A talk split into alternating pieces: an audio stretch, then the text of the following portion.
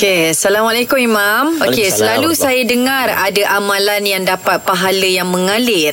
Jadi, boleh Imam kongsikan dengan kami contoh-contoh amalan itu sendiri. Allah Man sanna bi sunnatin hasanatin. Eh, Siapa yang tunjuk contoh Sunnah yang, ter, yang baik Diikuti oleh orang tersebut Maka dia pun dapat pahala orang tersebut.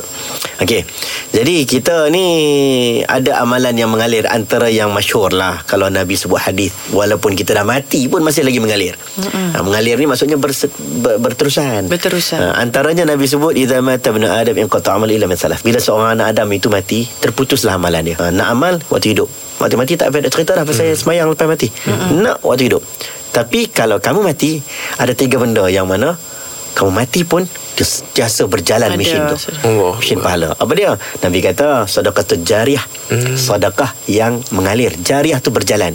Ada yang menyebut Sedekah jariah itu bermaksud wakaf. Oh. sebab kan wakaf kita dah mati pun bangunan tu ada lagi mm-hmm. harta itu masih lagi kekal Digunakan eh. ya kalau kata itu kata tahu lah Mm-mm. kalau kita tengok dekat Masjid Nabawi ada telaga yang diwakafkan oleh Osman 1400 tahun dulu sampai hari ini dia dapat pahala Ha, sebab wakaf contohnya berjalan walaupun mati. Nombor dua, ilmu yang tafa'bih. Ilmu yang bermanfaat. Kita ada ilmu, jangan kedekut. Mhm. Jangan kedekut.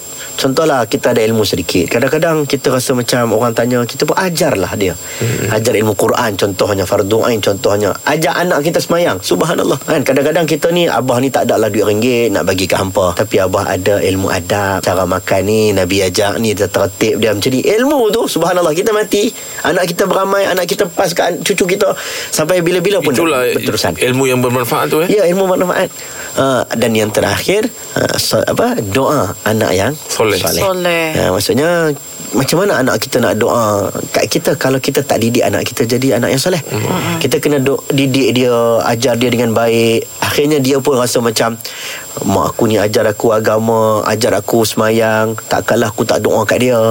Ha, itu sebahagian amalan yang mengalir. Mm. Banyak lagi lah. Ha, tapi yang kita selalu dengar sedekah dan juga ilmu yang bermanfaat. Terima kasih, Mam.